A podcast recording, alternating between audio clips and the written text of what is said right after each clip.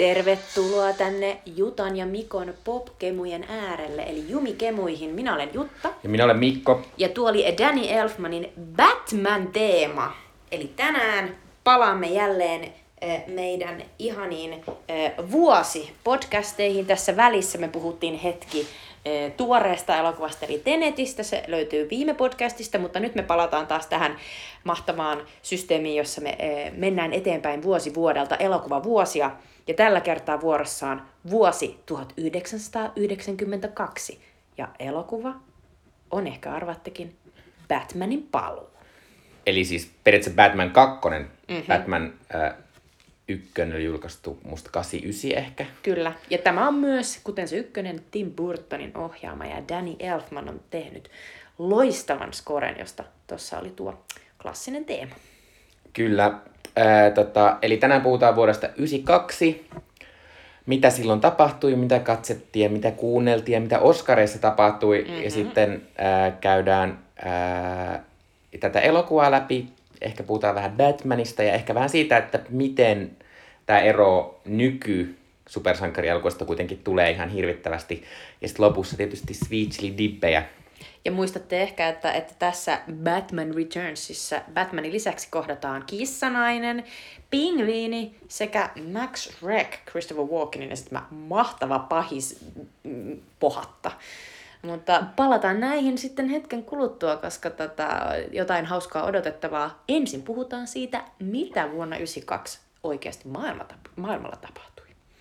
Eli vuonna 1992 maailma kärsi laman kourissa, eli lama iski ympäri maailmaa, niin myös Suomeen ja muun muassa e, tota, vuonna 1992 kerrottiin, että edellisenä vuonna 1991 niin Suomessa tehtiin yli seitsemän, tai melkein 7000 konkurssihakemusta. Normaalisti konkurssihakemuksia tehdään siis noin 3500-4000 kappaletta. E, ja muutenkin koko Eurooppa oli lamassa ja silloin kun oli kaikilla mailla omat valuutat, niin nekin siinä vähän kärsivät. Mutta onneksi tapahtuu myös muuta ja mukavaa.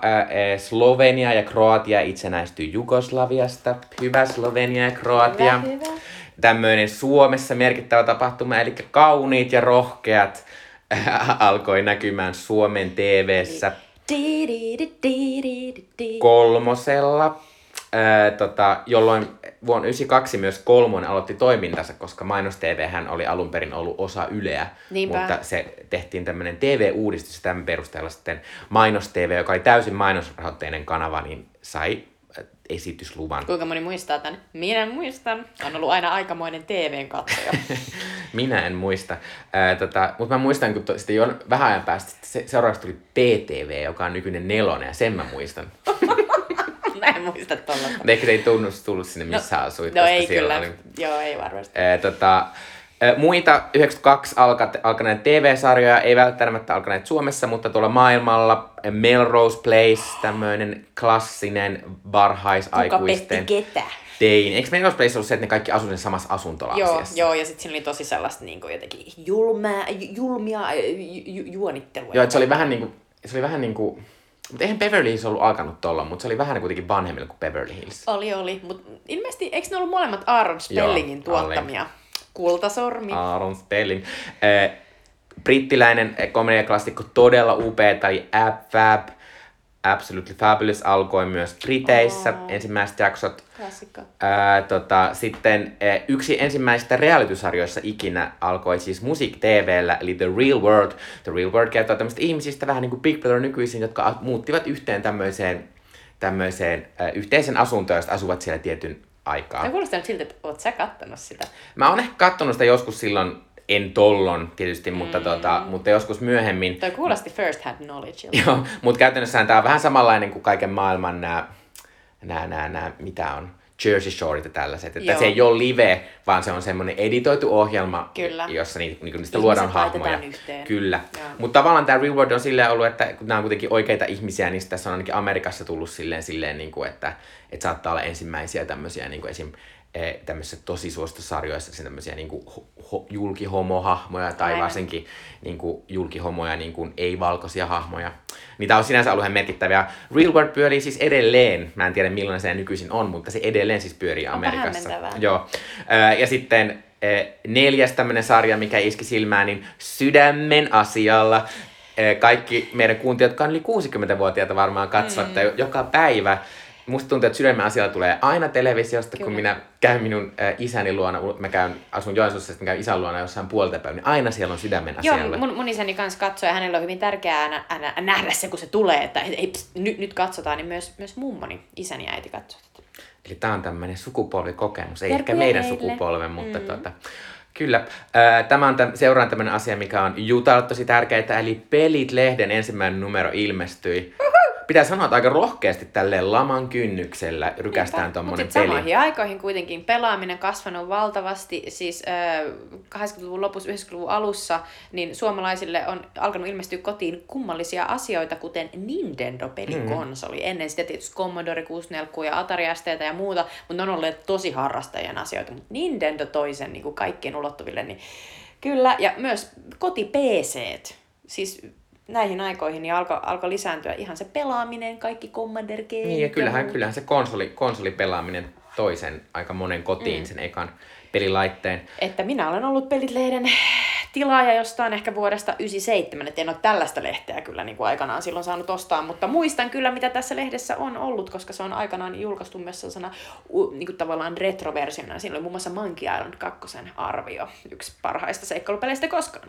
Minä en ikinä Pelit-lehteä tilannut, mutta kävin kyllä sen joka, joka kuukausi lukemassa kirjastossa mikä oli hienoa. ihanaa. hienoa. Äh, otin sieltä pelaajalehden ja Perit-lehden, mutta ei puhuta pelaajalehdestä. ei puhuta. Äh, äh, urheilun salalla, saralla niin talviolympialaiset järjestettiin Ranskan Albertvillessä. Jotenkin tuo Albertvillen olympialaiset on jotenkin tosi tuttu, että varmaan suomalaisille tuli paljon mitaleja. No toivottavasti. Luulen, koska siis se on, meillä on taas jälleen, minä ja Mikko ei olla hirvittäviä urheilufaneja. Ei, mutta pitää sanoa tosta, että toivottavasti tuli mitalleja, koska kun mä keräsin näitä juttuja, niin siellä luki myös, että Suomi hävisi jääkeikon mm Ruotsille 5-2. Ja ei ollut ensimmäinen kerta sitten ei. tämä häviö. No. Öö, Yhdysvalloissa oli presidentinvaalit niin kuin tänäkin vuonna ja silloin Bill Clintonista tuli Yhdysvaltain presidentti. Äh, Bill Clinton on ehkä nykyisin tunnetuin siitä, että hän, hänellä oli jotain, e, se ei liity sinänsä hänen politiikkaan, vaan ehkä hänen tämmöisen yksityiselämän kommervenkkeihin. Ää, äh, tota, ja sitten toinen tämmöinen iso, iso ää, joht, ää, maiden johtaja-asia on, että Iso-Britanniassa ilmoitettiin, että Prince Charles ja Princess Diana – muuttavat asumiseroon, eli eivät asu enää yhdessä. Muuttivat erilleen. Kyllä, muuttivat erilleen. ja ei voi sanoa, että ovat hallitsijoita, mutta kuitenkin no, ehkä sydämen si- hallitsijoita. Siinä lähellä no, Prince niin. Diana ainakin oli. Niinpä. Ja tämä on tavallaan ihan ajankohtainen sen takia, että ihan piakko Netflix alkaa The Crown-sarja, jossa nähdään Diana jo.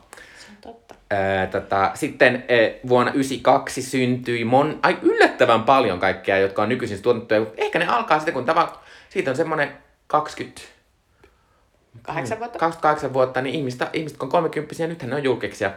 Öö, tämmöisiä urheilijoita, olympiavoittaja, mm-hmm. Iivo Niskanen, hiihtäjä, syntyi sitten jalkapallolien Neymar, Uhuh. joka on kai nykyisin jossain skandaaliasiassa, tai hänellä on jotain suunnattomia veronmaksuongelmia. Ja sitten tota... Kellä isolla tähdellä Niinpä. Ei, ja sitten Vesamatti Loiri. Jääkiekkoilija Mikael Granlund, jonka minä epäilen kerran, että olen nähnyt lounasravintolassa ja ollut silleen, onpa pieni mies. Hmm. Äh, tota, näyttelijöistä ehkä nyt tässä ajankohtaisemmat Star Wars-näyttelijät John Boyega, ja Daisy Ridley syntyivät vuonna 1992. Aika ja John Boy... että on samana vuonna. Joo, ja ne oli myös tosi lähekkäin silleen, niin kuin, niissä oli ihan pari viikkoa aikaa. Ja John Boyegahan tässä ihan vähän aikaa sitten rykäisi tuolla mediassa menemään ja sanoi, että Disney ei välittänyt tässä Star Warsista näistä, näistä hahmoista, että esittivät nämä ei-valkoiset val- valkoiset äh, ihmiset. Äh, pop-tähtiä syntyy tuolla myös, Selena Gomez, Miley Cyrus, ehkä tämmöinen vähän pienempi, mutta mulle ja Jutalle ehkä niin. tärkeämpi, Charlie XCS. Ja sitten äh, Sam Smith, brittiläinen laulaja, syntyi myös vuonna 1992. Ja näistä pop-tähteistä on luontevaa siirtyä joka vuotiseen äh, Eurovisu-katsaukseen. Eurovisu järjestettiin tuona vuonna Malmössä Ruotsissa. Ja voittaja oli tuolloin Illanin Linda Martin kappaleella Why Me? Mä en tiedä meneekö se Why Me, mä ehkä sekoitan se johonkin muuhun. Mutta Irlanti siis oli 90-luvulla semmoinen suunnaton menestyö, jotka voitti jossain niin kuin seitsemän vuoden sisään viisi kertaa. Älytöntä. Niin tämä on sitä jatkumoa. Äh, Suomea tollon edusti ehkä yksi koko Suomen histori, Eurovision niin kuin, tämmöisistä niin kuin noloimmista jutuista, eli Pai, Pave Maijanen äh, osallistui kappalla Jamma, jamma, jamma, jamma, Jamma, jamma, jamma, ja. ja. Mun on pakko sanoa, että mä kuuntelin sen vähän sitten, koska mulla oli sellainen pavemainen appreciation, koska pavemaisella on, on, on vakava tauti ja hän, hän ei elä pitkään. Niin ei ollut mun mielestä ollenkaan niin huono. Niin. Mun mielestä oli aika sellainen niin kuin, jingle jangle, niin kuin, lä- lähti vähän niin kuin jalka vippaamaan. Joo, onhan se, mutta mä mietin, että onko se joku kuullut sitä. Niin, siinä, mutta se, se Pava, ää, Jamma Jamma sai siis neljä pistettä viimeiseksi, ja jos muistan oikein, niin pisteitä tuli Jugoslavialta ja Israelilta. Pavehan on puhunut tosta monesti, että tämän jälkeen meni ihan vuosia niin, että kukaan ei tarjonnut mitään. Eli, mm. eli tämä oli sitä aikaa, jolloin ainakin oli erittäin, erittäin olennaista, että, että, no, että ei jäädä viimeiseksi, ja jos jäädään, niin siinä on hirveä häpeä monta Kyllä. vuotta. Jopa tuommoiselle isolle artistille kuin Pave Maier, niin Pave Maier kuitenkin oli jo silloin ihan tunnettu hittien tekijä. Todellakin, hei. Lähtisitkö kanssani? Kyllä. Ja muuta. No ei mitään, se, siirrytään tästä erittäin luontevalla aasinsillalla musiikkiin. Mitä vuonna 1992 kuunneltiin? No meillä on tässä nyt sitten mm, mm, joka kertaa sen tapaan USAn äh, hitti, hitti top 10. Ja ei voi kyllä sanoa, että olisi kauhean tutun näköistä. Ykkösenä on Boys to Menin End of the Road. Tuttu? Ei, ei. heti ainakaan poistuu. Meillä oli siis tuohon aikaan useasti suunnattoman suuri äh, tummaihoinen poikabändi. Kyllä. Sitten kakkosena Sir Mix-a-Lot, Baby Got Back. No se nyt Okei. kaikki tietää ainakin. Ja ja I kolmosena... like big butt and I not lie. Se on toi Onko? kappale. Onko? On. Eikä, eikä mahtavaa. siis mä, mä jotenkin nää, nää nimet ei niinku kuvaa mm. hyvin näitä biisejä. Criss Cross Jump on kolmosena, mutta tää ei oo se Go ahead jump. Ei. Ja nyt Tämänkin kun mä osasin vielä tänään laulaa, mutta mä en enää osaa. Mutta kyllä mä tiedän tän No ihan. siis, mut, mut toi, toi, toi niin sehän on siis Van Halenin Jump, ja, ja, tota, ja nyt kun me äänitetään tätä, niin Eddie Van Halen on, on juuri eilen, tota, tai ainakin hänestä uutisoitu, että hän on, hän on nyt kuollut, niin RIP Eddie Van Halen. Öö, mu, mu, muista näistä biiseistä ei myöskään, en, no siellä on TLCn öö, Baby Baby Baby on siellä viisi. Sitten on Eric Claptonia. Itse asiassa ainoa näistä, joka on mulle ihan selkeä, on öö, kasi siellä oleva Red Hot Chili Peppersin Under the Bridge. Kyllä, mullekin se on tuttu kappale, mutta ehkä RHCP. enemmän, enemmän semmosena tota, hieman uudempaan versiona, jonka teki brittiläinen tyttöbändi All Saints. Pitää sanoa tästä, tota, tästä listasta, tämä on sinänsä ihan, ihan hauskaa, että, että että tuolla on siis selvästi tämmöinen tummaihoinen rytmusiikki menestyy, koska Kyllä. Boyz II Men on tummaihoinen, Sir Mix-a-Lot on tummaihoinen, TLC. Chris Ross on tummaihoinen, TLC on siis tämmöinen äh, rap-tyttöbändi ja En Vogue on tämmöinen äh, tummaihoinen tyttöbändi. No, Että mutta on mahtavaa. hieno juttu. Monen, monen näköistä. No, sitten siirrytään Suomeen ja Joo, alkaa näyttää vähän enemmän siltä suomalaiselta vitivaikoiselta meiningiltä. Ykkösenä on Joel Hallikaisen Kuuran kukka. Ja tota, mä luulen, että tämä on ollut sellainen, jolla kun Joel Hallikainen on, on tota, tuonut leipää ö, viisilapsiseen perheeseensä vielä näihin päiviin asti. Et mä luulen, että tämä on niinku se, tää on se Kuuran kukka siellä. Jotenkin tällainen Milloin niinku tuli tuttu juttu show? Mä, se tuli Mut just näihin var- aikoihin. niin, ehkä tonkin, Joo. niin. Sitten kakkosena on neljä ruusua, Juppi Hippi Punkkari, aivan loistava biisi, upea. Öö, sitten täällä on kaksi tällaista niinku 90-luvun alun niinku leimallista tota, ö, miesduoa tai bändiä. Ne on kaksi. Ö, tai itse asiassa täällä on kaksi Neon kakkosen biisiä. Mm. Itse asiassa joo joo. Eli tässä talossa. Tässä talossa. Ja, ja muist, ja muistanko mä Paul. oikein, että Neon kakkosen piti tehdä tänä kesänä semmonen festari comeback-asia, Joo. mutta kun tuli tämän korona, niin Mä muistan kans. Ne oli myös siinä jossain tota, y- Ylellä tulleessa sellaisessa niinku, tavallaan ö, comeback niinku, Oi, missä oli. Yes, just näin.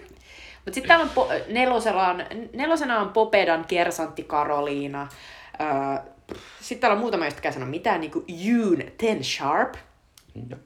Ja Abba Esk Erasure. Okei. Okay. Ei Ransoren bändi mä tiedän, Niin, mutta, mutta ei, ei biisiä. Mm. Sitten täällä on J. Karlainen yhtyeineen telepatia. J. Karlainen on, on niin saletista, jos katsotaan 90 ja 2000 lukua, niin varmaan Suomessa ollut edelleen niin aika, aika sellainen suosittu. paljon edelleen, hittejä. ed- edelleenkin Flowssa esiintyy, että edelleen. Niinpä. Kovaa menee. Ja numerolla 10 on Madonna. This used to be my playground. Se on Ei, tämmöinen hidas. ei oikeasti sano mulle mitään, ja mä oon niinku Madde-dikkari kyllä. Mä osaan sen laulaa, mutta en laula sitä tästä. Mutta pitää sanoa sen verran, että Madonna on siis tässä listalla ainut naisesiintyjä, että lama-aikaan ei selvästi naisten ääni kiinnostanut. Että... Mä en kyllä tiedä noista kahdesta, jotka on sanonut mitään, mutta... No, Ten Sharpista mä en tiedä, mutta Eraserista mä tiedän myös, että se oli pääasiassa. Siinä oli ainakin se, sekä miehiä että naisia. Okei, okay, no niin. Toi GG Top oli lapsena mulle niinku aivan käsittämätön asia. Niin siinä oli sellaiset eh, miehet, joilla oli ihan helvetin pitkät parrat. Ne, jotka näytti ihan tosi vanhoilta. Joo, ja jotka oli ihan samannäköisiä Joo. Joo. Tota, eli... Mutta tosin mulla menee se myös aina sekaisin Leningrad kaupan kanssa. Mikä... Musta ne on tavallaan samalla tavalla semmoisia outoja rockibändejä, jotka on silti musta ihan sikanoloja ja silleen... Tavallaan niissä on kyllä ehkä se sama, sama niinku genre, mm. sellaiset o- omituiset tota, luukit. No sitten siirrytään katsotuimpiin elokuviin, eli mennään lähemmäs tätä meidän, meidän itse aihetta. Eli tota, maailmanlaajuisesti niin kuin, äh, isoin leffa sinä vuonna oli Aladdin. Disney Disneyn, Disneyn Aladdin, Lampun henki, äh, Robin Williams, Suomessa Vesamatti Loiri, näin poispäin. Maailmanlaajuisesti 504 miljoonaa box officessa teki kakkosena Whitney Houston ja Kevin Costner äh, elokuva The Bodyguard, joka on Jep. mun mielestä nykyisin ehkä vähän sellainen unohdettu elokuva. Mutta kukaan ei ole unohtanut sitä kappaletta, joka siihen I kuuluu. Will eli, Love You? Kyllä, eli Kyllä. Whitney Houstonin Näin on. versio Dolly Partonin I Will Always Love Yousta. Kyllä. Ja pitää sanoa sen verran, että toihan The Bodyguardin soundtrack oli kokonainen siis Whitney Houstonin levy, ja se myi aivan hemmetisti Amerikassa Si- ja si- Sitten mun mielestä se on niinku jäänyt myös niinku piirtynyt verkkokalvoille se mahtava niinku juliste, mi- missä siis Whitney Houston on hypännyt niinku Kevin Costnerin syliin. Ja se, se, se syleily oli mun mielestä lapsenakin jo sellainen vavahduttava, ihana, jotenkin niin täynnä, täynnä tunnetta. Kolmosena ö, meillä on Yksin kotona kaksi, eksynyt New Yorkissa, josta mm, on tunnettu myös eräs toinen tyyppi, ei pelkästään Macaulay Culkin, joka esitti tätä Kevin McAllisteria, vaan myös muuan Donald Trump, joka kävelee siellä ö, jonkun sellaisen ehkä 10 sekunnin tai ehkä viisi sekuntia pitkässä kohtauksessa siellä omassa hotellissaan siellä New Yorkin keskustassa ja, ja tota, neuvoo Kevin McAllisterille missä on respa, muistaakseni. Kyllä. Tota, nelosena meillä on Basic Instinct, joka saatto, on se tämän vuoden elokuvia kyllä. Eli, eli Paul Verhoevenin, ää, me puhuttiin hänestä muutama podcast-jakso sitten, kun katsottiin Total Recall, niin Paul Verhoevenin iso Hollywood-menestyselokuva, 352 miljoonaa, 352 miljoonaa tota, ää, tienannut niin kuin, Sharon Stone on psykobiseksuaali jääpiikki tappaja. Joka kiusaa Michael Douglasia. Niinpä, näin se on, naiset on ja blondit varsinkin. Kolmasena meillä on Tappava ase kolmonen, ei kun anteeksi, eh, vi, vi, vitos, vitos siellä. Ja, ja kutosena on meidän tämänkertainen elokuva Batman Returns. Palataan siihen sitten myöhemmin. Mites muuten? Nämä on kaikki kyllä tunnettuja elokuvia. Meillä on, meillä on kunnian miehet, miehet eli tota, ö, Jack Nicholson, Demi Moore ja, ja Tom Cruise äh, laivasto-oikeudenkäynti-elokuva. Sitten meillä on Nunnia ja Konnia, Whoopi Goldberg, Ja Whoopi klassikko. Goldberg oli sanonut just asiassa haastattelusta, että hän yrittää saada Nunnia nunnia ja Konnia konnia kol- kolmosen tehtyä. Mahtavaa. Tämä oli, tää oli lapsena ihan mun suosikki niin franchise, Nunnia ja Konnia ykkönen ja kakkonen. Tämä oli ykkönen. Yhdeksännellä siellä on Francis Ford Coppolan äh, Dracula-elokuva, Bram Stoker's Dracula. Ainakin mä luulen, että tämä on se, missä on Keanu Reeves, äh, Anthony Hopkins ja Dracula itseänsä Gary Gary, Gary Oldman, Oldman. joo. Joo. Ja kympen, kymmenentenä Wayne's World, eli tota, tämä mahtava d- niinku, nörttijätkien ja musadikkareiden hassuttelu. Joka siis sai alkunsa Saturday Night. Me just menisin sanoa, että SNL-sketsi alun perin. No sit kun siirrytään Suomeen, niin ta ta ta ta ta ta vuoden katsotun elokuva on Uuno Turhapuro, Suomen tasavallan herra presidentti. Eli Ere Kokkonen, Mutta takaisin huipulla. Kyllä, Muutamana vuonna ollut 283 siellä. 000 katsojaa. Hienosti. Kakkosena heti yksin kotona kakkonen ja kolmosena The Bodyguard, eli, eli hyvin niin kun, noudattelee tätä maailman listaa. Nelosena Basic Instinct, Tappava se kolmonen. Tää, tää on lähes suoraan toi maailman niin kun lista, mutta sitten siellä on Uuno Turhapuro ja sitten siellä on näitä, kun Suomeen tuli pikkasen myöhemmin elokuvia. Eli esimerkiksi siellä on Kaunotar ja Hirviö, joka siis ö, oli jo edelliseltä vuodelta. Niin. Mutta pitää sanoa, että näistä kymmenestä, niin mun varmaan eniten katsottu elokuva, jos Counter lasketaan, niin on Beethoven. Beethoven oli lapsena mun lempi-elokuva. Ihanaa, siis Beethoven on siellä seitsemän, 192 000 katsojaa. Siis mäkin rakastin sitä, mulla oli se, mulla oli se nauhalla. Mä katsoin sitä niin monta mm. kertaa. Ja siis jotenkin se on, se on aivan ihana. Mä muistan vieläkin ne kaikki biisit siinä.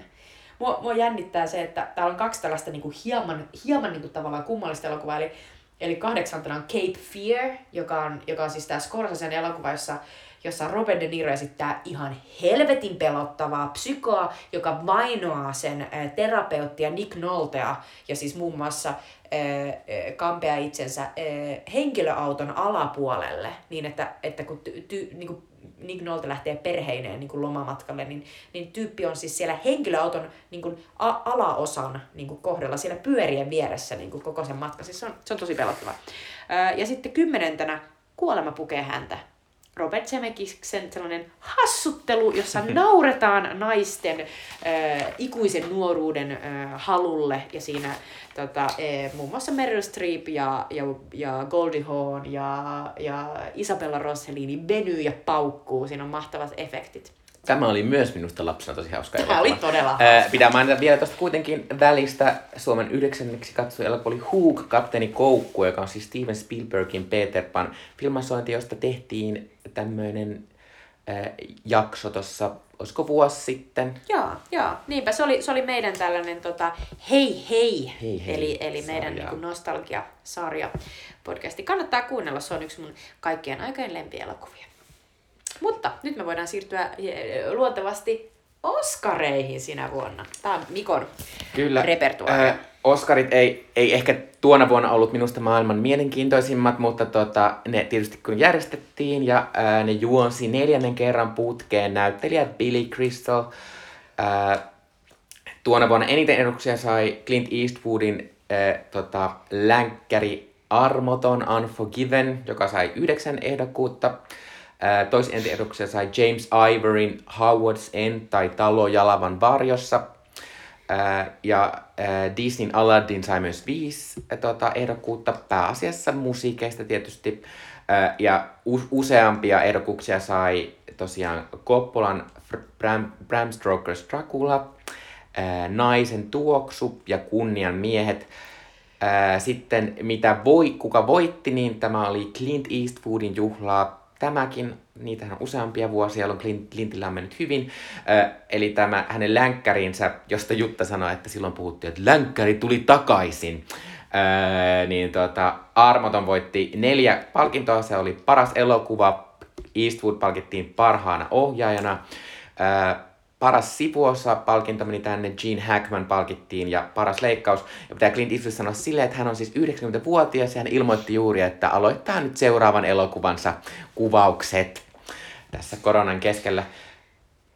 Muita voittajia tuona vuonna, äh, ihana, ihana, ihana, ihana, ihana Emma Thompson palkittiin parhaan naisnäyttelijänä elokuvasta Talo Jalavan varjossa, eli Howard's End, ja äh, jos muistamme aiempia jaksoja, niin Emma Thompson on siis aiemminkin palkattu Oscarilla, mutta äh, hän on siis aiemmin voittanut käsikirjoituksesta Oscarin. En muista mikä, se oli tämmöinen Oliko se äh, Jane Austen filmatisointi Emma? Kyllä.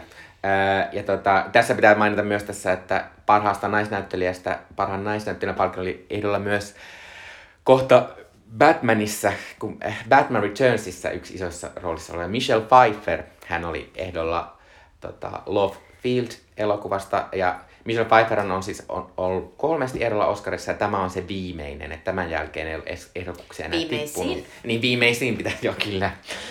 Paras miesnäyttelijä Al Pacino voitti elokuvasta Naisen tuoksu. No, vaikka sellainen naisen tuoksu aiheuttaa musta sellaisia niinku, jotenkin sellaisia mm, puistatuksia, kun mä muistan, että se lapsena jotenkin ahdisti mua tosi paljon, kun siinä on just tosiaan, että hän esittää tätä niinku, näkövammasta vanhempaa miestä, joka haistelee naisia, on vähän sellainen niinku, musta siinä se, on, se on vähän sellainen niinku crude jäpä, joka heittää sellaista niinku seksuaalista innuendo-läppää ja niinku kouli sellaista nuorta Chris O'Donnellia niinku miehen tavoille.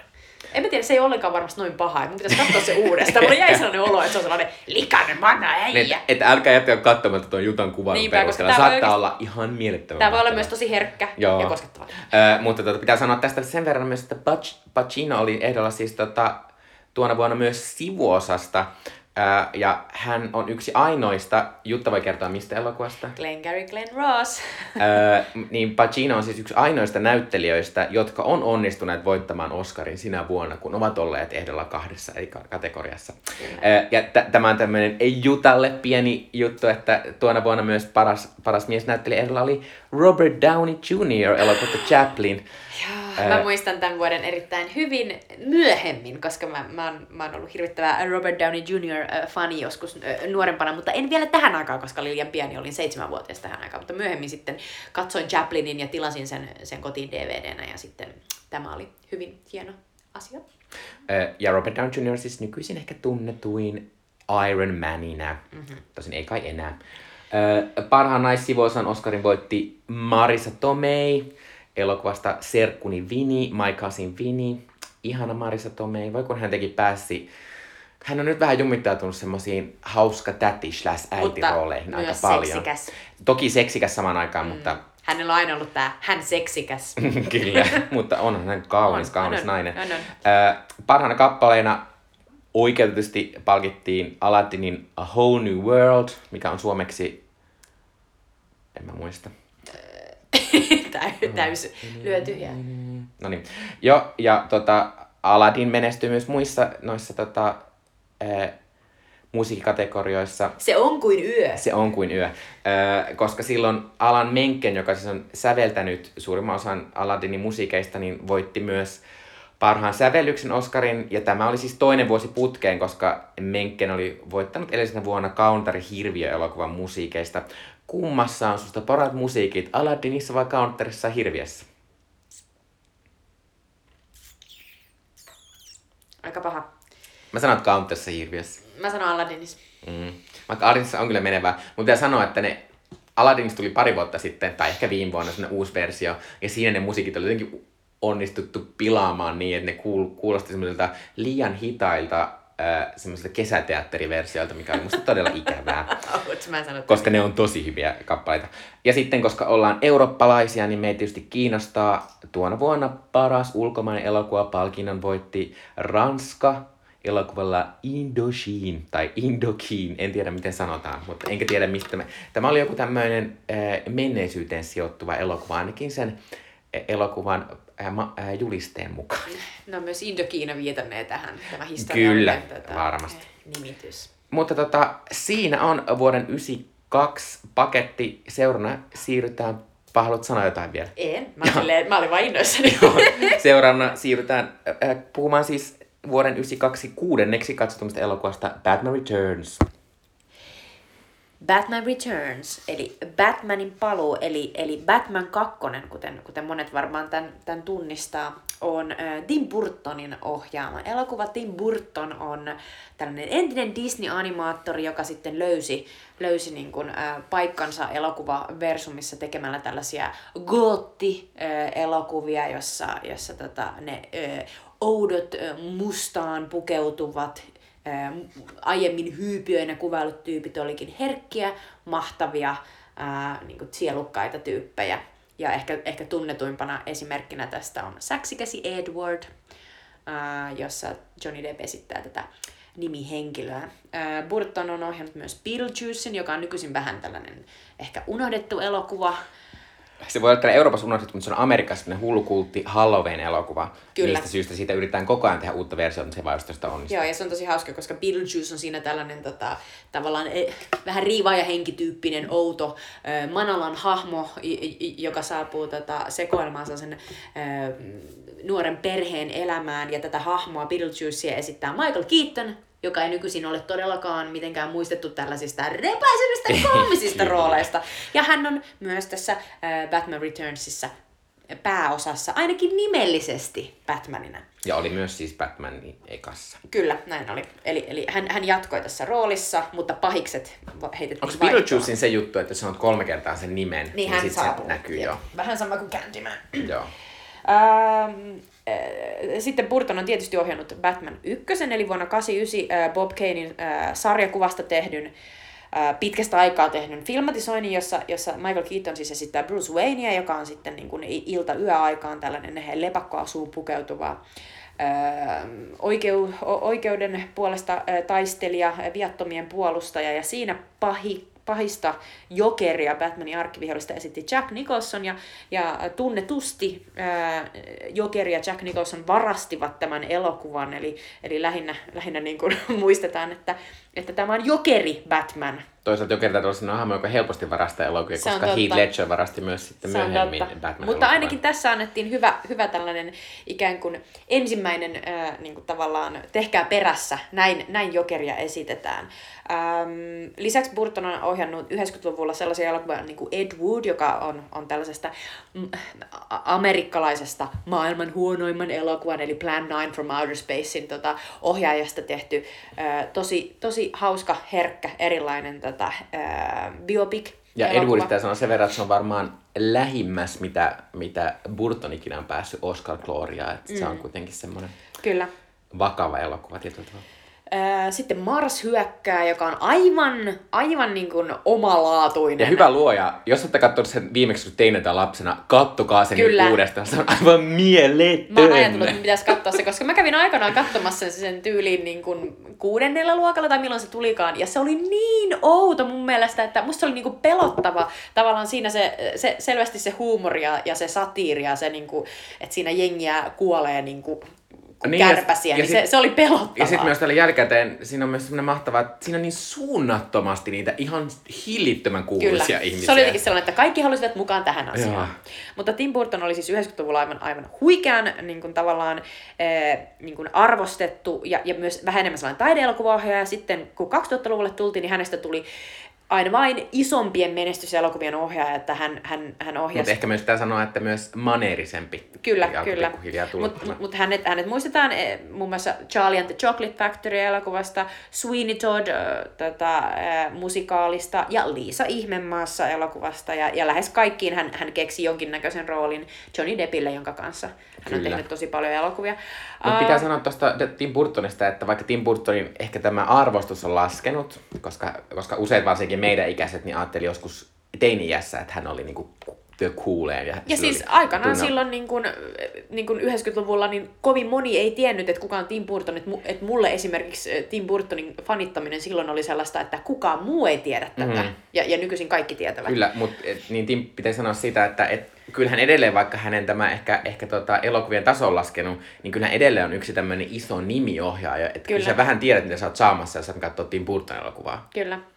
Ja, ja Tim Burtonin elokuvista pitää vielä mainita Painajainen ennen joulua, joka on, joka on tota, erittäin, erittäin mahtava äh, stop motion animaatio elokuva äh, Halloween, äh, Halloween ja jouluaiheinen ja, ja tota, ainakin mun jokaiseen jouluun kuuluva tota, elokuva.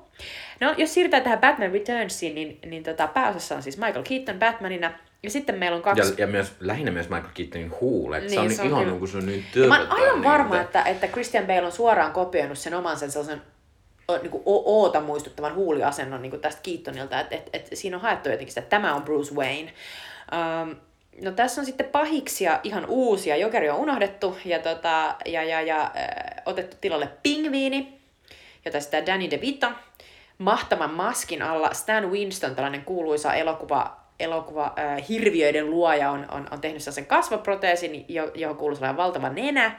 Muun muassa Danny DeVitolla meni pari tuntia aina, aina tulla meikatuksi siihen. Itse asiassa neljä ja puoli tuntia kuin alussa. Ai jaa, Sitten okay. sai sen kutistettua, että lopussa oli vain kolme tuntia. Mutta tota... Okei, okay. no mutta se on, se on se oli tarpeellista työtä, joka, joka ei mennyt hukkaan, koska se on aivan huikean näköinen tyyppi. Sitten on toinen niin pääpahis tässä on kissanainen, eli Michelle Pfeiffer, ja pahis ja pahis. voidaan keskustella myöhemmin siitä, jos halutaan, että onko ne pahiksia, koska Batman Returns on Tim Burton elokuva, ja kysymys on siitä, että nämä, nämä tavallaan oudot, hyypiöt ovat äh, Tim Burtonin maailmassa aina niitä, joiden puolelle äh, hän asettaa katsojankin tietyllä tavalla, että he ovat oikeasti niitä, joita me tsempataan, ja tavallaan se tavallinen tavistyyppi, joka tässä on Batman, ja ajatellaan, että Batman käy kahden tavis, koska se oikeasti pukeutuu lepakkaasuun ja menee yöllä hakkaamaan ihmisiä, niin, tota, niin, niin hän on sitten tavallaan pikkasen normaalimpi. Mutta sitten näiden kahden lisäksi niin meillä on sellainen tyyppi, joka ei pukeudu mihinkään asuun, mutta on muuten vaan paha. Christopher Walken, joka esittää upea Max Shrek-nimistä pohattaa, joka haluaa, ää, miten se menikään, hän haluaa luoda ää, uuden energialaitoksen, mutta jonka ajatus oli siis kuitenkin niin kuin salassa kupata energiaa irti Gothamista, säilyä sitä johonkin ja sitten ilmeisesti myydä sitä myöhemmin mm. jollain niin kuin huippuhinnalla. Mutta kuten tätä e, e, eräs viisas ihminen tästä minulle huomautti, niin sehän on riistokapitalismin kuva, eli kupataan e, pois niin kuin asiaa, niin kuin hyvää yhteiskunnasta, ei anneta mitään, vaan imetään niin kuin joku, joku tota, vampyyri. Mm. Niin se on hänen, hänen roolinsa. Ja sitten Christopher Walken, Walken näyttää tuossa kyllä vähän vampyyriltä. Kyllä. Niin kuin aina periaatteessa. Todella, todella upea Fleda, sellainen valkoinen tota, äh, keskipitkä puuhka. Um, ja upea meikki. Uh, Oscar-ehdokkuus tuli parhaasta meikkauksesta, mutta hävisi Drakulalle, jossa on myös tosi mahtavat mm. proteesit. Et mä ymmärrän, että on ollut tosi hankala mm. tilanne niillä meikkaus tota, uh, niin kuin valitsijoilla, koska kamala, kamala tilanne.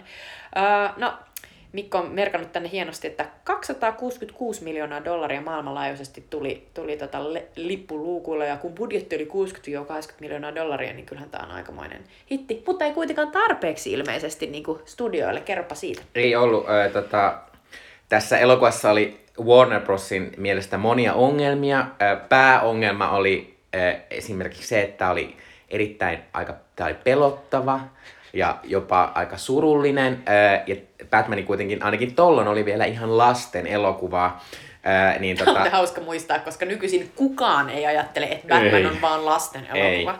Ei. Ää, niin tota, ja sitten siinä, niin tämä elokuva, kun tuotti 266 miljoonaa, niin joka oli hyvä tulos kyllä, mutta verrattuna siihen, että se ensimmäinen Batman, jossa siis oli Jokeri, ne oli totta 400 miljoonaa, niin sitten tota, tämä koettiin ää, pettymykseksi ja sitten Burton sai kenkää, eli kolmatta Burtonin Batmania ei tullut, äh, vaan haluttiin joku tämmöinen ohjaaja, joka voisi viedä sitä enemmän tämmöiseen värikkääseen, hauskaan, lapsille ja leluihin sopivaan suuntaan. Mäkkärileluille. El, kyllä, mäkkärileluja varten, koska luin semmoisen jutun, jossa Mac, nimenomaan McDonald's oli erittäin ärsytynyt tästä elokuvasta, että he halusivat myydä näitä leluja sen aterian ohessa, mutta sitten eivät voineet, koska nämä olivat, olivat vähän ei-lapsille sopivia. Ää, niin tota, tähän ää, palkattiin kolmatta ohjaamaan ja neljättäkin sitten lopulta ää, Joel Schumacher, joka siis kuoli ihan vasta äsken, mutta joka ohjasi siis seuraavan Batmanin, jo, joka siis on Batman Forever, jonka kaikki ehkä muistiin, että siinä oli Jim Carreyn esittämä arvuuttaja, eli Riddler. Ja myös Tommy Lee Jonesin uh, Two-Face. Kyllä. Mutta tota, ennen kuin siirrytään eheyttelemään tästä, niin puhutaan nopeasti tästä Batmanista ja Batmanista supersankarina, koska Batman on varmaan siis tämmöinen elokuvallisesti niin kuin eniten filmattu supersankari. Meidänkin elinaikana on ollut kolme eri versiota Batmanista, mm. ei kun neljä. Monta, koska... monta teräsmiehestä on ollut? Sitten on ollut ainakin, ainakin kaksi. Niin, on ollut kaksi, mutta kun oli tämä Batman, mm. sitten sen jälkeen tuli äh, Nolanin Batman, sitten oli Ben Affleckin Batman. Ja, ja nyt tulee Robert Pattinsonin, ja nyt tulee Robert Batman, Pattinsonin joka Batman. tulee vasta ensi vuonna juuri kuultiin Kyllä. tästä, eli, eli ei tänä vuonna. Öö, niin, tota, tota, niin tämä on selvästi tämmöinen äh, erittäin tämä Batman on tosi tosi suosittu, ja tietysti se on myös Warner Brosille varsinkin erittäin, erittäin merkittävä, koska se on, yksi, se on isoin Warner Brosin oma supersankari, varsinkin nykyisin kun kaikki haluaa tehdä supersankarielokuvia, niin sitten Warner Bros. sitä haluaa tehdä, mutta minä haluan kysyä sinulta Jutta, että mitä mieltä sä oot? Tykkäät sä Batman, Batmanista supersankarina? Onko se kiinnostava tai niin kuin, ha, tsemppaat sä Batmania? Uh, Joo, kyllä mä tsempaan. Batmanillahan on just tämä, että, että se on, okei, okay, se on rikkaasta niin kuin, taustasta, mutta se on lapsena kokenut sen kamalan tilanteen, missä se vanhemmat on tapettu sen silmien edessä. Ja sitten selvästi sillä on tosi paljon niin kuin, jonkinnäköisiä niin kuin, patoutumia ja ongelmia, ja sitten sit ne on kanavoitunut siihen, että sit se on niin kuin, kokenut, että, että öisin pitää lähteä niin kuin, ulos sitä mä pidän vähän outona, että se käy hakkaamassa ihmisiä, mutta se on kaikilla supersankareilla vähän sellainen, mm. niin kuin, että otetaan annettuna, no, että mutta... voit mennä rikolliset tappavat hänen vanhempansa, niin, niin. sitä se patoaa siellä. Mutta mut siinä on kaikkea sellaista outoa. Mä, mä oon aina tsempannut sitä jotenkin siitä, että musta se on ollut aina vähän cool. Että kun se pukeutuu mustaan ja sillä ei ole just tällaisia no, noloja niinku sellaisia niinku erilaisia värejä tai jotain niinku, niinku kan, kankaita. Mm. Ylipäänsä sille kankaita. Että se on aina niinku, se on niinku panssaria ja niinku jotenkin. Ja sillä on ollut makeita, makeita niinku leluja. sillä on ollut just niitä sellaisia upeita, niin kuin heitetään johonkin ja sitten sitten sit sillä on ollut sellaisia niinku viittoja, jotka muuttuukin sellaisiksi niinku glidereiksi. Sitten sillä on ollut se auto. Aina uusi. Tässä on niin hieno auto. Joka, mutta tässä on myös mahtava Batman CD-soitin. Tai sitten... Se Batman CD-soitin oli upea. Ja sitten tässä on myös sellainen, että se scratchaa sitä CD, joka on sellainen, sä et voi tehdä noin CDlle. CD menee rikki. Kaikki lapset. Joo, mutta kukaan ei enää käytä CD anyway. Mutta mä, mä, mä oon siis aina niinku tykännyt ja tsempannut ja, ja sympannut Batmania. Mitä sä? Mäkin tykkään Batmanista, mä tykkään Batmanista, koska Batmanillähän ei ole supervoimia, eikä mm. Batmanin vihollisilla ole supervoimia. Se on ne, ovat, ne ovat vaan vähän sekopäisiä tyyppejä, jotka mm. keksivät tämmöisiä asioita, joilla sattuu olemaan hirveästi, hirveästi rahaa toteuttaa näitä. Öö, mä tykkään Batmanista enemmän silloin, kun se on enemmän tämmöinen camp, vähän hassu vähän tämmönen niinku mauto ja nolo niinku näissä elokuvissa. Mä en esim. tykännyt Nolanin elokuvista, se oli tämmönen erittäin vakava mies. Ja jotenkin sitten puuttui se semmonen hassuus, mutta ehkä tämä johtuu myös siitä, että kun minä olin lapsi, niin televisio, televisio tuli uusintoina semmoisia semmoinen Batman TV-sarja, Oi. joka on tunnettu siitä, että niillä oli tämmöiset trikoot, ja sitten aina kun ne löi jotain, niin siellä tuli semmoinen bau teksti ja piu juttu. Ja, ja ne oli tavallaan, upeita, niin, niin, tavallaan kun ne oli niin hauskoja, niin sitten, niin sitten ne, jotenkin mä tykkään Batmanista aina enemmän silloin, kun se on vähän kepeämpi. Öö, mutta kyllä mä niinku Batmanista tykkään. Mä tykkään Batmanista, ja mä tykkään varsinkin Batmanin pahiksista. Batmanilla on hyvät tämmöiset... No, no, tykkään... no on parhaita pahiksia, niin, mitä on. Ja sitten mä tykkään Batmanista myös sen takia, että Batmania kiinnostaa periaatteessa vaan se Gotham City. Ja niitä pahiksia kiinnostaa vaan se Gotham City. Että kukaan ei yritä tuhota koko maailmaa, vaan se on vaan silleen, että se on sut hallittavissa se kaikki asia. Se on kyllä hyvin puhuttu. Mm. Öö, tota, mutta pitäisikö meidän puhua tästä elokuvasta nyt? Mikä pitää mun pitää sanoa, että, että musta oli aivan mielettömän mahtavaa. Mun on pakko sanoa, että tämä oli niin upea kokemus, kun mä katsoin tämän. Ja varsinkin niin kuin jotenkin, kun mä en ole nähnyt vähän aikaa, mä totesin vaan, että miten uskomattoman niin kuin, upean näköinen tämä on ja miten mahtava, mahtavan kuulonen. Ja niin kuin, mä, mä kirjoitin ylös mun niin kuin, muistiinpanoja, että heti kun tää alkoi, niin mä olin silleen, että ihan kun saapuisi Tim Burton maailmaan, Tim Burtonin niin kuin, säveltäjä, niin kuin, ystävä niin, Danny Mulla tuli jossain vaiheessa mieleen, niin kuin, olisi jossain vähän niin kuin huvipuistossa. Joo, mulle niin paljon semmoisia... ajelu, mm. että niin et, et, et, et, jotenkin niin kuin, upea sellainen, niin kuin, sellainen lapsikuoro niin kuin, heti alussa silleen, johdattelee meidät siihen sen pingviinin synkkään menneisyyteen, missä sen vanhemmat on toivoneet lasta, ne on hyvästä perheestä, rikkaita, sitten niille tulee sellainen lapsi, joka ei olekaan niiden toivomaista, ne hylkää sen ja, ja jouluna. sitten jouluna ja, ja jotenkin niin kuin, kaikki siinä niin kuin, natsaa. Just se sellainen Burtonin ajatus siitä, että meillä on jonkinnäköinen niin kuin fasaadi, sellainen amerikkalainen täydellinen ydinperhe ja sitten se, sit se ei oikeasti pidä paikkaansa, että siellä onkin niin kuin, kaikkea mahdollista sinne niin kuin, jää sinne niin kuin, tavallaan rakoihin ja sitä yritetään peittää ja niin kuin, esittää, että siellä ei ole mitään, mutta sitten oikeasti se todellisuus, niin kuin, se, se on siellä viemärissä, niin kuin missä se pingviini sitten kasvaa. Ja sitten heti niin kuin alussa, kun tässä näytetään muun muassa Gotham Cityäkin, no ennen sitä niin näkee, että tämä on lähes mustavalkoinen tämä elokuva siis melkein siinä alussa. Mä ihan silleen, että se on niin tumma. Siinä on niin paljon sellaisia tummia ja vaaleita vaan, et, eikä, eikä sitä väriä. Että mä olin jotenkin vähän aikaa silleen, että onko tämä itse asiassa mustavalkoinen. Mä en edes muistanut. Kun aloin niin miettimään, niin melkein ainut väriasia tulee mieleen kissanaisen huulipuna. Kyllä, että kaikki muu on tässä tosi mustaa ja valkoista. Että mä, mä, mä, uskon, että, että sen takia niin kuin, ja ne harmaan sävyt. Mä luulen, että tämä on ollut niille lelu, niin kuin, lelun tekijöille tosi vaikea pala. Mm. On ollut silleen, että miten helvetistä tässä tekee niin kuin, viihdyttävää ja niin kuin, lähestyttävää lapsille, kun kaikki on niin synkkää. Mutta se synkkyys tulee ihan selvästi niin kuin, tietyistä asioista, että, että tässä on niin kuin, ollut isona sellaisena tota, ähm, niin kuin, äh, innoittajana niin ihan selvästi saksalainen ekspressionismi, tietyt elokuvat Fritz, Fritz Langin, niin kuin sellaiset, missä on hyvin, hyvin voimakkaita tota, niin kuin valoja ja varjoja ja just sellainen niin kuin just jossain metropoliksessa. Ja, ja sitten tavallaan se on niin mahtavan näköinen se Gotham City, kun tässä niin kuin alussa näytetään. Siellä on sellaisia jättimäisiä patsaita ja huikeen niin kuin niin kuin ihmisen alleen murskaavaa ää, arkkitehtuuria, joka, joka on ihan selvästi sellaista niin kuin fasistista. Mm. Tulee mieleen just jotkut Mussolinin Italia ja jotenkin niin, kuin, niin makeita sellaisia teräviä muotoja, just sellaista, joka niin kuin jauhaa ihmisen alleen. Ja, ja, jotenkin, niin kuin, ja sit toisaalta on, on, on sellaista niin kuin upeaa ylevää, että sä joudut seisoo siellä ja vähän niin kuin ihmettelemään, että onko tämä niin kuin mun kaupunki ollenkaan. Film noir tuli mieleen tosi vahvasti. Ja mä luinkin, että tässä oli tällainen Bo Welsh-niminen tota, production designeri, joka, jonka tota, toi Burton oli ottanut messiin oli ollut aiemmin Beetlejuicessa ja sitten myös äh, Saksikäsi Edwardissa ja sen, sen näkee kyllä selvästi, että tässä on niinku se sama tyyppi, että puhutaan myöhemmin vaikka kissanaisesta, niin sitten sen kissanaisen niinku koti on kanssa sellainen niinku pastellinen niinku jää, äh, amerikkalaisen jääpa, jääkaappimainoksen sellainen täydellinen niinku idylli, jossa on kaikkea tyttömäistä ja epäseksuaalista ja, ja tota, vaaratonta ja, ja, ja sitten, sitten kun tämä Pehmeä. Ja sitten kun Selina Kyle muuttuu kissanaiseksi, niin sitten sit sinne ilmestyy lateksia, niin kuin vinyyliä, niin kuin kaikki teräviä kulmia ja, ja tavallaan niin kuin pehmolelut laitetaan sellaiseen silppuriin. Ja jotenkin niin kuin se, se kaikki niin kuin vedetään alas, graffiti heitetään Joo. seinälle ja siis jotenkin se on makeata. Mutta tässä on, tää, tässä on hienoa sellaista niinku teatraalisuutta ja sellaista, että tavallaan ei pelätä sitä, että asiat näyttää niinku täysin lavasteilta. Ja siltä, niinku, että tämä ei, ei kuulukaan näyttää niinku normaalilta Ei, kaupungilta. tää on rakennettu studioon. Niin, tai kun vertaa nykyisin kaikki elokuvat on sille, vaikka olisi millainen supersanke-elokuva, niin ei ne näytä omalta maailmalta, missä ollaan, vaan ne näyttää siltä asioilta, miten voidaan kuvitella, että niin kuin, ne voisi tapahtua missä tahansa isossa kaupungissa. Mutta tämä on selvästi täysin, tämä Gotham City tässä on ihan semmoinen niin sarjakuvamaailma tai semmoinen oma paikkansa.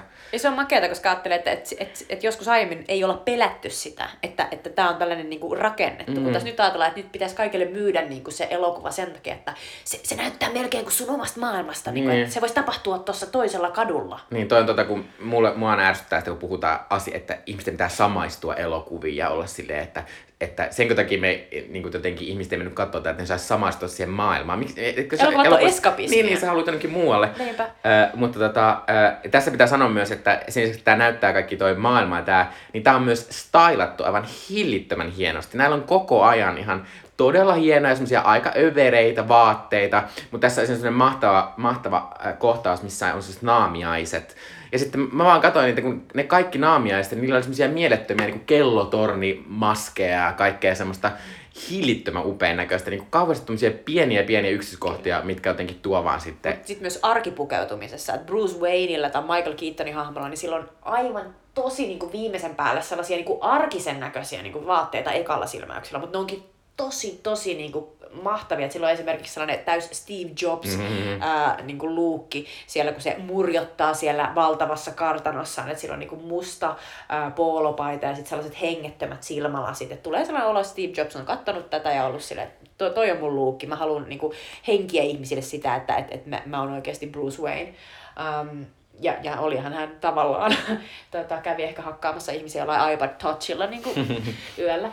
Ää, sitten toisessa hetkessä hänellä oli sellainen tumman vihreä, sellainen niin kuin upea pikepaita. Ja sekin oli ihan sellainen niin kuin normcore heaven. Joo, ja siis, siis Michelle Pfeiffer, joka sitten siis Selena Kylea, joka on kissanainen, niin kun hän on tää Selena Kylen normi, niin hänelläkin on tämmöisiä upeita isoja takkeja, kun hänellä on Kyllä. tämmöinen ihana lyhyt tukka, joka on kai silleen pörhöllään, niin se on ihan upeeta. Ihana kikkaratukka. Hän, äh, tota, tämä Selina Kailin hahmo on siis Max Shrekin, tämän äh, niin kuin Gothamin äh, kurjistaja, pohatan sihteeri.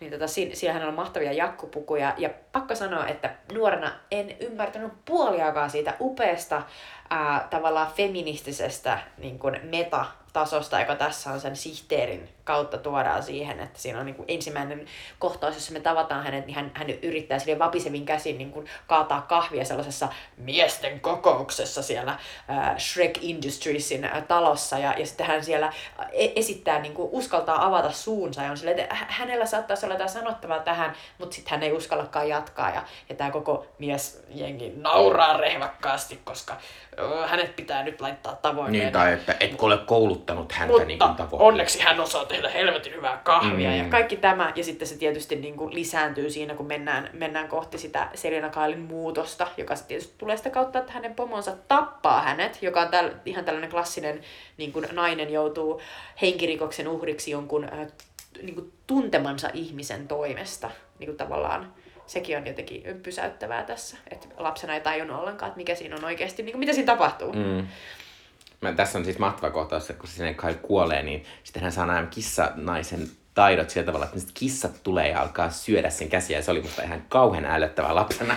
Kyllä se on tosi rankka. Mutta sitten kun meillä oli kotona kissoja, niin sitten oli aina haastu, että mä aina, sit mä aina, aina kun kissa puri mua, niin mä aina välillä mietin, että Tuleekohan susta tuleekohan kissa kissa. mies?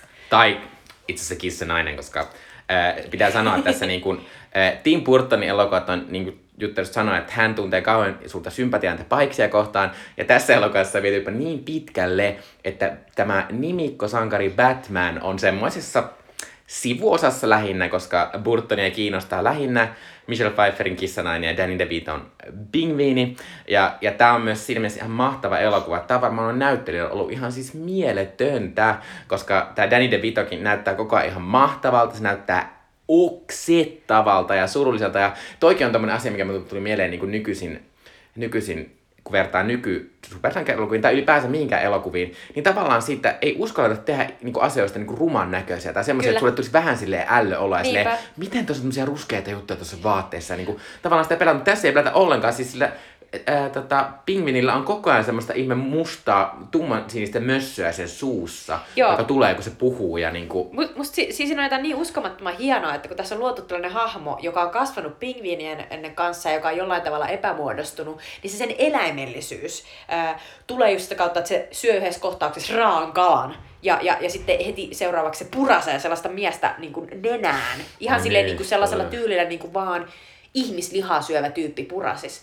Ja, ja, ja muutenkin se pitää se niin kuin eläimellisiä ääniä. Ja, ja tässä, on mo- että... tässä on monia kohtauksia, missä tämä niin lähestyy varsinkin naisia. Ja sitten naiset, sitten jotenkin tulee sellainen olo, niin kuin, että oh god, tommonen niin hirviömies tulee tämmöisen niin kuin tavallisen naisen. Mutta tässä tavallaan toi, kun tässä on keikattu juttua niin, että sitten tämä pingviini Eh, päätyykin jotenkin eh, pormestari ehdokkaaksi, niin sitten naiset onkin silleen, että oi, sinä olet niin cooli. Joo, se on, se, se, siinä on paljon sellaista niin kuin monitasosta äh, niin kuin kritiikkiä ja läppää. Mm. Ja tässä on valtava määrä seksuaalista niin kuin sellaista läpändeerosta niin kuin liittyen just siihen, kun se pingviini niin kuin lähestyy ja, ja niin kuin ihan puristelee naisia ja, ja niin kuin tavallaan, ja sitten taas myös niin kuin kissanaisen ja pingviinin välistä niin kuin sellaista niin kuin härnäystä ja sitten taas kissanaisen ja Batmanin välistä. Ja, siis jotenkin ai, ai, niin kuin kaikki tämä meni pienen ohi. Mutta täytyy mainita, että tässä on aivan timanttinen ää, dialogi. Siis, tässä, on, tässä on sellaista dialogia, jota ei nykyisin tapaisi, koska se on täynnä sellaisia niin kuin, upeita runollisia sivistyssanoja, jotka tulee just esimerkiksi sen pingviinin kautta. Että kai, kai tässä niin kuin, luodaan sellainen kuva, että se pingviini on oppinut puhumaan tavallaan kirjojen avulla, mm. kun se on mm. siellä niin kuin, tavallaan viemärissä. Ja hän puhuu silleen tosi, tosi hienostuneesti ja, ja niin kuin, hakee sellaista niin kuin, grandiöösiyttä siihen, että hän, hän tulee ihmisten ilmoille, koska hän haluaa löytää, löytää juurensa. Ja jotenkin tavallaan siinä on niin upeata sellaista niin kuin, sanallista, niin kuin ver, verba, verbaalista ilottelua ja sitten myös sitä sellaista ää, niin kuin kahden tason sellaista niin kuin, niin kuin pornopuhetta ja sellaista niin, kuin niin makeeta niin kuin sanailua, että ei tällaista niin kuin vaan ylipäänsä ole. Että ne on tavallaan riisuneet nykyisessä niin kuin amerikkalaisessa studioelokuvassa. Niin kuin jotenkin, et, et, on otettu niin kuin kuohittu mm, kokonaan niin kuin mm. se, se, se, se ma- makee oma ääni, joka tässä elokuvassa on. Ja tässä elokuvassa siis, ää, tai käsikirjoituksessa on, on, on tehneet Daniel Waters ja Sam Hamm, tämä Sam Hammond esimerkiksi, mä googlasin, en tiedä nyt kuka hän oli, vaan niin hassu nimi, niin hän on siis äh, Batman-sarjakuvan käsikirjoittaja. Ja jotenkin niinku, että tuli sellainen olo, että, että tässä ollaan, niinku, että oli vaan niin uskomattoman nautinnollista. Niinku, mulla oli englanninkieliset tekstit päällä, niin mä jotenkin pääsin mulla vielä myös. katsomaan, niin se oli jotenkin upeeta. Että et senkin takia tätä voi suositella ja olla silleen, niinku, että että mitä me ollaan menetetty siinä, kun, kun jotenkin niin kuin halutaan sitä, että kaikki ymmärtää, mm. että siinä pitää olla vaan sellaisia, että we must go there tyyppisiä. Niin, ja, ja sitten sit vähän myös sellaista, niin kuin, että kaikki semmoinen haastavuus ja vaikeus, niin kuin, että jos, jos yksikään ihminen tuntee tätä elokuva jotenkin vaikeaksi tai jotenkin silleen, että se menee niiden yli, niin sitten sit ei Siis tässä ei, oli englanninkielisiä sanoja, joita mä en ymmärtänyt. Mm-hmm. Ja se ei niinku haitannut, että koska se kaikki siinä kuitenkin, se niinku tuli läpi, mm. että mitä siinä yritettiin sanoa. Että se oli jotenkin, se oli, se oli kaunista ja upeata. Mutta tota, nyt mä haluan siirtyä puhumaan tämän elokuvan ylivoimaisesti hienompaa juttu, vaikka tässä on niin paljon hienoja juttuja, niin Michelle Pfeifferin esittämään Catwomaniin, joka siis on, siis se on niin mieletöntä. Mulla on semmoinen hirvittävä tapa, että kun katson televisiosta elokuvia, niin sitten mä kuvaan niistä, kuvaan niitä mun kave, kameralla, niin kuin kuvia niistä siis kännykkäkameralla ja sitten otan videota ja kaikkea. Ja tässä on niin hillittömästi semmoisia mielettömiä kohtauksia perustumaan siihen, että kun Michelle Pfeiffer on niin suunnattoman kuvauksellinen, koska sillä on, se on tämmöinen, äh, Michelle Pfeifferilla on siis suunnattoman isot piirteet, tosi isot silmät ja varsinkin tässä myös huulet, koska ne tuota, on koko ajan äh, huulipunassa ja sitten kun se on tässä tämmöisessä mielettömässä lateksiasussa, joka siis on täysin niin kuin ihonmyötäinen ja kuulemma siis ihan hirvittävän tuota, oli silloin kuvauksissa aika tämmöinen, että välillä oli ongelmia hengittää ja sitä piti koko ajan niin kuin leikkailla auki, koska ja mu- muun muassa kuulemma ensimmäisessä versiossa ei ollut ajateltu sitä, että tämä Michelle Pfeifferin pitää ehkä käydä vessassa, jos siinä oli kaikki tämmöinen. Mä voin ja... kuvitella, tämä on vähän niin sellainen cosplay, joka on tehty silleen, että yritä vaan kestää, Joo. että syö mitä, älkä puhu. Ja talkilla kuulemma oli tungettu sitä Micheliä siihen pukuun. Ja sitten tässä on myös, tämä on myös tosi niin kuin fyysinen tämä Michelle Pfeifferin rooli, koska tässä on mielettömiä semmoisia, missä se kissanainen vetää niin kuin, niin kuin noita, noita semmoisia tosi hienoja akrobaattisia juttuja. Ja Mä on luulen, se- että kaikki hän ei ole itse tehnyt. ei ole, ei ole kyllä, niitä ei ole tehnyt, mutta kuulemma tässä hänellä on myös tämmöinen piiska, jolla hän lyö. Joo. Niin kuulemma nämä piiskautut Michelle Pfeiffer teki kaikki itse. Ja siis piiskan käyttäminen on varmasti tosi haastavaa. Mutta hän, hän liikkuu kuin kissa ja hän, hänellä on sellaisia mahtvekotuksia, missä, missä, missä tapahtuu myös sellaisia asioita, mitkä mä kokisin, että nykyisin niin kuin Hollywood-elokuvassa pelä, pelästyttäisiin eikä uskallettaisi näyttää. Niin kuin esimerkiksi hänellä on sellainen kohtaus, missä hän alkaa pestä itseään, eli nuoleskella sitä latex-asua, joka, on- joka on niin selvä sellainen bondage niin Joo. kuin tavallaan kohtaus, että... Ja et- hän nuolee myös Batmania. Ja... Kyllä. Et jotenkin, jotenkin tässä tää on kauhean niinku vapautunut, tai jotenkin sellainen, niinku, tämä on aito. Tämä elokuva on aito siinä, että miten se kuvaa näitä ihmisiä, jotka oikeasti, jos ajatellaan, että keitä nämä supersankarit on, niin ne on, ne on ihmisiä, jotka nauttii tällaisista asu, asuista ja niihin pukeutumisesta. Niin tässä tuodaan se niinku nautinto mukaan, mm. se, mikä on tosi niinku hauskaa, ja jotenkin se on täysin unohdettu nykyisin tavallaan. Niinku se sellainen niinku rento niinku irrottelu. Joo. Michelle Pfeiffer on siis muutenkin aivan siis mun mielestä ihan mieletön naisnäyttelijä, joka siis mä vasta katoin äh, Age of Innocence, onko se Age of Innocence? Joo. Äh, joka on siis Martin Scorsesen tämmöinen, tämmöinen epokki, joka sijoittuu New Yorkiin, jossa on muun muassa Daniel Day-Lewis ja Winona Ryder, ja siinä tota, äh, Michelle Pfeiffer esittää tämmöistä vähän kiellettyä naista tai semmoista. Ja siinäkin hän on aivan mieletön, ja hän pystyy tekemään niin mielettömiä semmoisia jotenkin semmoista tunnetta siirtämään, vaan semmoisilla tosi pikkujutuilla. Vai tässä elokuvassa hän ei tietysti ei tarvitse tehdä sitä, koska tässä on myös koko ajan, se käyttäytyy niinku ihan älyttömästi se Mut, mut kissanainen sanoa, koko et, ajan. Et mä muistan, että pienenä mulla oli, mulla oli, niinku, mulla oli niin suuri niinku, tavallaan vapahduttava, niinku, ravisutteleva kohtaus se, että kun Selina Kyle herää niinku, sen jälkeen, kun ne kissat on herättäneet hänet henkiin. Sen jälkeen, kun hänen pomonsa on heittänyt hänet jostain niinku, yhdeksännestä kerroksesta alas ja tappanut hänet. Ja hän tulee kotiin ja niinku, alkaa alkaa niinku yr- yrittää niinku toimia niinku normaali ihminen, toistella niitä vanhoja juttuja, mitä hän aina hu- juttelee itsekseen, koska hän on tällainen vanha piika, vanhalla mm. niinku termistöllä. Sitten hänellä tulee niinku yhtäkkiä sellainen niinku ymmärtäminen, että, että mitä on tapahtunut, että et, et, et kaikki on pilalla. Ja sitten tulee sellainen raivostuminen, sitä raivostuu ihan helvetisti. Se on niinku sellainen katarttinen kohtaus. Nytkin mä katsoin sitä ja tunsin niinku silleen, että minä niinku tavallaan tyttönä, joka on kasvatettu niinku maailmaa, jossa tyttöjen pitää olla kauhean kiltisti ja nätisti ja ei saa raivostua. Ja se raivostuu ihan täydellisesti, se repii ja raastaa ja tappaa kaikki, niinku, tappaa niinku kaikki hemmetin mm. ja sitten se repii esiin kaikki hemmetin ompelukitit, jotka on ollut sellaisia, tyttöjen pitää ommella ja tehdä ruokaa ja sitten se tekeekin niillä niinku, taidoillaan niinku sellaisen hullun niinku bondage-puvun ja, ja sitten se niinku lähtee niinku kostamaan kaikille miehille. Ja sitten tässä vielä seurataan sitä, että tässä niinku näytetään se, että vaikka se kostaa ja niinku tavallaan hyökkäilee niinku raiskareiden kimppuun, niin se pelastaa sen naisen, sen raiskarin niinku, tavallaan kynsistä, niin, niin se ei koe mitään nautintoa. Et se, ei saa sellaista niinku vapautusta, mm. että se on niinku ansa. Et se, ei niinku, se ei auta. Että toi koko juttu, se on edelleen sisällä siinä sellaisessa boksissa, johon niinku, tavallaan yhteiskunta asettaa mm. sen. Et sekin on niinku jotenkin sellainen tragiikka, joka silloin on, että sit se jossain vaiheessa niinku vaan niinku se Bruce Wayne tapaa sen silleen niinku kau- kaupungin, jossa se on silleen, mikä helvetti mulla on. Et se on silloin ihan sellainen niinku krapula siitä, että se on käynyt vähän silleen tekemässä kostoreissuja, ja sit se vaan tajuu, että ei, ei tämä muuttanut sen tilannetta mihinkään. Et se on edelleen yhtä paskassa niinku tilanteessa kuin silloin, kun se alkoi.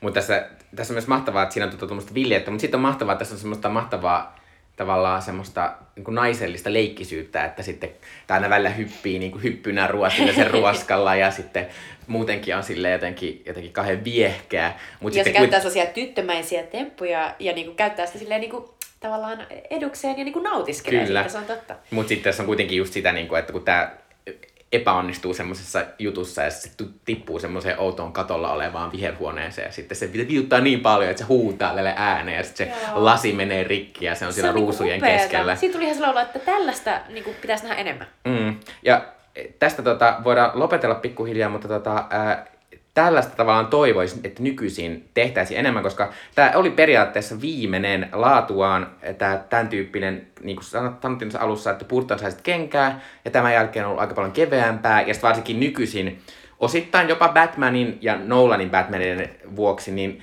eh, supersankelut on myös tosi vakavia ja ne on harmaita ja niin kuin, ja Mutta mut nimenomaan, eri tavalla harmaita kyllä, tämä. Kyllä, ja sitten myös silleen, niin kuin, ni, niissä pitää aina olla se semmoinen tietynlainen niin kuin, just se reaalimaailma mukana.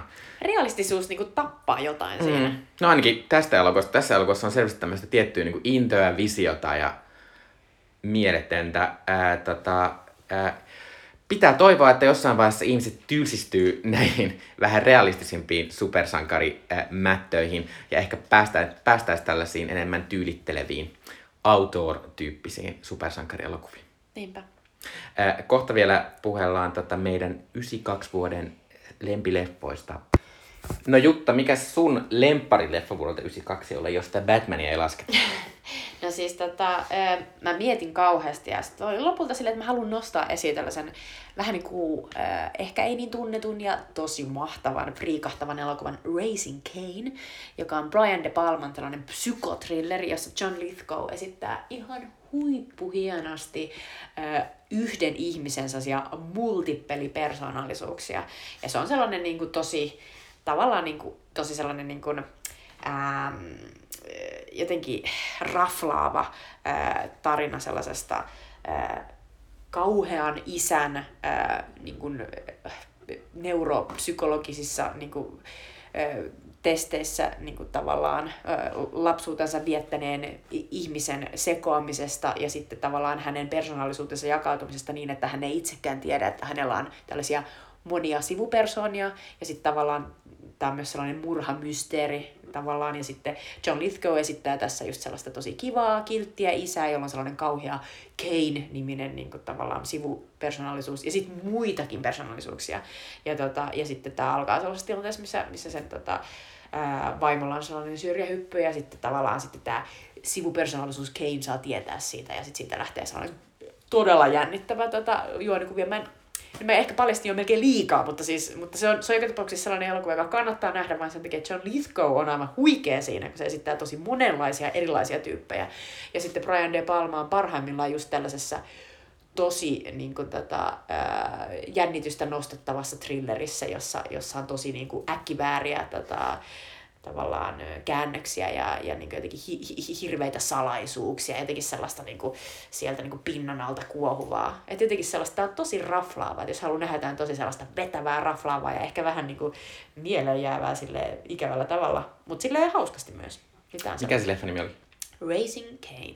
Racing Kane. Äh, mun äh, tota, valinta vuoden 92 leffoista on Sally Potterin ohjaama Orlando joka perustuu siis Virginia Woolfin romaaniin, ja joka siis on tunnettu siitä, että, että Tilda Swinton tuli siitä ehkä tavallaan hänen, katsotaan, että hänen uransa osittainkin lähti siitä, eli Orlando kertoo tämmöistä, se on tämmöinen fantasia epokki elokuva, jossa on tämmöinen ihminen, joka elää 400 vuotta ja vaihtelee vähän sukupuoltaan ja, ja sitten hänellä on tämmöinen outo elämä, jossa hän on sitten tosi yläluokkainen rikas ihminen ja siinä käsitellään sen elokuvassa paljon niin kuin, seksuaalisuutta ja varsinkin sitä sukupuolta ja se, miten eri, eri lailla, kun hän syntyy miehenä ja elää pari vuosistaan miehenä, ja, ja minkä, mistä hänen elämä sitten on, ja sitten hän onkin, muuttuu, kun, muuttuukin, hän siis syntyy vuonna tuot, tai tämä syntyy vuonna 1600 ja sitten tässä liikutaan tuonne 1900-luvulle asti, niin, tota, niin, niin, niin äh, siinä, että miten se muuttuu se hänen asemansa, vaikka hän on koko ajan yhtä yläluokkainen, yhtä rikas ja yhtä hyvä osainen, niin vaan sen perusteella, että hänellä muuttuu sukupuoli sen puolessa niin se on tosi hieno. Mutta tota, vaikka tämä nyt kuulosti kauhean järkevältä tämä mun juttu, mutta tämähän on lähinnä sellainen fiilistely. Tämä on, niin, on, tämä, tämä on semmoinen oh, varmaan silleen pahimmalla tavalla taideelokuva ihmisille, jotka ei tykkää taideelokuvista. Tämä on sellainen, niin että mä joskus ostin tämän DVDn ja sitten aloitin ja sitten mä olin silleen, okei, okay. ja sitten mun piti yrittää uudestaan, koska mä muistan, että se oli, se oli niin se oli niin outo. Se on outo ja se on tosi hiljainen ja tässä on sellaisia outoja kohtia, missä Tilda Swinton, tai se hahmo puhuu, eli Orlando puhuu suoraan katsojalle. Ja sitten tässä on muutenkin semmoisia, tässä on jotenkin vähän semmoinen kuitenkin semmoinen komediallinen ote, mm. mutta sitten tässä on myös aivan mielettömiä epokkivaatteita. Niin on, tässä on mahtavia Tilda Swinton näyttää koko ajan ihan mielettömältä. Ja tämäkin oli semmoinen, kun mä, mä katoin tämän tuossa pari kuukautta sitten uudestaan, niin tuli Tämäkin oli semmoinen, että mun koko ajan mieli ottaa kuvia, koska se vaan näytti niin, Niin, mielettömältä. kyllä, kyllä. Äh, mutta tää on tämmönen, se on vähän haastava, mutta se ei ole kauhean pitkä, se kestää joku ehkä puolitoista Ei tuntia. siis mä oikeasti toi, toi mun kertomus oli silloin, kun mä olin ehkä 20, eli, eli olen sen jälkeen katsonut ja pitänyt paljon, eli kat, kannattaa katsoa. Joo, äh, ja Orlando löytyisi HBOsta, eli Se on kyllä sieltä vaan mukavaa. tota, äh, katsomaan. Äh, kohta vielä loppuun meidän kulttuurisuosituksia teille, ehkä vähän modernimpia kulttuurisuosituksia, kulttuurisuosituksia eli Sweet Chili Dippiä. Ja nyt on Sweet Chili Dipin vuoro, eli meidän kulttuurisuositukset teille. Nami nami. No mulla on tällainen tosi niin kuin nopsa kiva suositus, koska mä oon nähnyt tätä vasta yhden jakson, mutta tykkäsin kamalasti. Eli Fargo äh, rikos, äh, komedia, draaman äh, neljäs kausi on alkanut ja se on tullut HBO katsottavaksi. Äh, Fargon ehkä monet saattaa tuntea myös Coenien veljesten, Coenin veljesten elokuvana Fargo, jossa Ma- Francis McDormand esitti tällaista mahtavaa viimeisellä raskana olevaa poliisia, joka selvittelee sellaista tosi kummallista rikosta tota, Minnesotassa. Ja tämä äh, sarja on ihan mahtava. Mä katsoin tämän, kun mä olin itse vanhempainvapaalla. Niin tota, tämä tavallaan niin kun on äh, niin kun tosi vapaa leikkikenttä niin kun käsikirjoittajille, että tässä niin kun on mikä tahansa joku sellainen outo ää, tavallaan tosielämässä ehkä tai, tai joo tai jotain sinne päin joskus tapahtunut rikos niin kuin on niin kuin se lähtökohta ja sitten se vyyhti, mitä sen ympärillä on. Ja sitten se aina tapahtuu tuolla jossain päin Minnesotaa ja siellä on yleensä aina talvi ja sitten siellä on sellaisia ihania hillbilly-ihmisiä, jotka puhuu hassuilla, hassuilla tota aksenteilla ja sitten siinä on tosi mahtavia näyttelijöitä. Tai aiemmin siinä on muun muassa ollut, edellisellä kaudella oli, oli tota Hugh McGregor sellaisessa upeassa tuplaroolissa ja sitten siinä on ollut Billy Bob Thornton Kirsten Dunst. ja Kirsten Dunst. Ja, tota, ja, ja tässä uudella kaudella heti ekassa jaksossa niin on just sellainen tosi mahtava meininki, että siinä osoitetaan, miten aina, aina niin kuin eri vuosikymmeninä niin eri jengit on tulleet se pikkukaupunkiin ja niin kuin sopineet keskenään, että joo, nyt ei tapella, että nyt, nyt niin kuin vaihdetaan meidän niin kuin bossien poikia keskenään, että tämä, tämän crime lordin bossin niin kuin poika menee tuohon toiseen jengiin ja sitten toisen poika tulee tähän toiseen jengiin. Ja sitten aina kuitenkin loppujen lopuksi niin kuin, tämä homma on jotenkin niin kuin, levinnyt käsiin. Ja tässä on ihan loistavia näyttelijöitä heti, että tässä on muun muassa Chris Rock, tosi silleen mä en ollut melkein tunnistaa sitä. Sitten tässä on Jason Schwartzman, tota, jota mä rakastan yli kaiken. Ja, ja tässä on muutenkin mahtavia tyyppejä. Tässä on myös heti sellaisia mahtavia verisiä tapahtumia, jotka on niin samaan aikaan sellaisia, mitä helvettiä, ja sitten myös niin kuin, tota, ihan, ihan niin kuin tosi makeen näköisesti kuvattuja. Et, ja, ja sitten tässä on myös niin kuin, ehkä tämän vuoden niin kuin, lo, niin kuin, tavallaan ää, laatusarjoihin kuuluu, niin tämän kertoja on nyt sitten sellainen tota, ää, musta nuori nainen. Niin, tota, niin ei, ei olla vaan valkoisten Minnesotassa enää. Ja eikö, os- eikö Fargon idea ole se, että siinä on aina tavallaan eri kuitenkin tartta, että siinä ei Joo, tavallaan, siinä ne on joka- hahmot vaihtuu. Joo, hahmot vaihtuu ja sitten se niinku, tavallaan setting ja sitten se rikos niinku, vyyhti vaihtuu joka kaudella. Ja nyt ollaan siis, jos, jos haluat, niin voit aloittaa suoraan tuosta neljänneltä kaudelta ja katsoa tämän ekan jakson. Se on kyllä aina hyvä asia. Mm-hmm. Äh, mun suositus on tämmöinen, kun musta tuntuu, että, että maailma on ollut taas vähän, vähän raskas äh, ja on paljon ärsyttäviä asioita uutisissa ja kaikkialla koko ajan, niin olen löytänyt tämmöisen mahtavan Guilty Pleasure-asian, eli Table Manners britti-podcastin, jota vetää laulaja Jessie Ware, joka by the way julkaisi tuossa keväällä Watch Your Pleasure-nimisen uuden diskahtavan, a- diskohtavan albumin, joka on aivan mahtava. Niin Jessillä ja hänen äidillään on tämmöinen äh, podcasti, jossa he haastelevat äh, bri- pääasiassa brittijuukiksia, mutta joitakin tämmöisiä amerikkalaisia ja australialaisia juukiksia, jotka ovat ku- kuuluisia äh, Briteissä. Ja käytännössä siinä on se idea, että, että jutellaan vähän näiden julkisten niin kuin, urasta, mutta pääasiassa jutellaan siitä, että millaista ruoasta tykkäät ja millaisessa ravintolassa tykkäät käydä, osaat tehdä ruokaa ja mitä ruokaa sun äiti teki.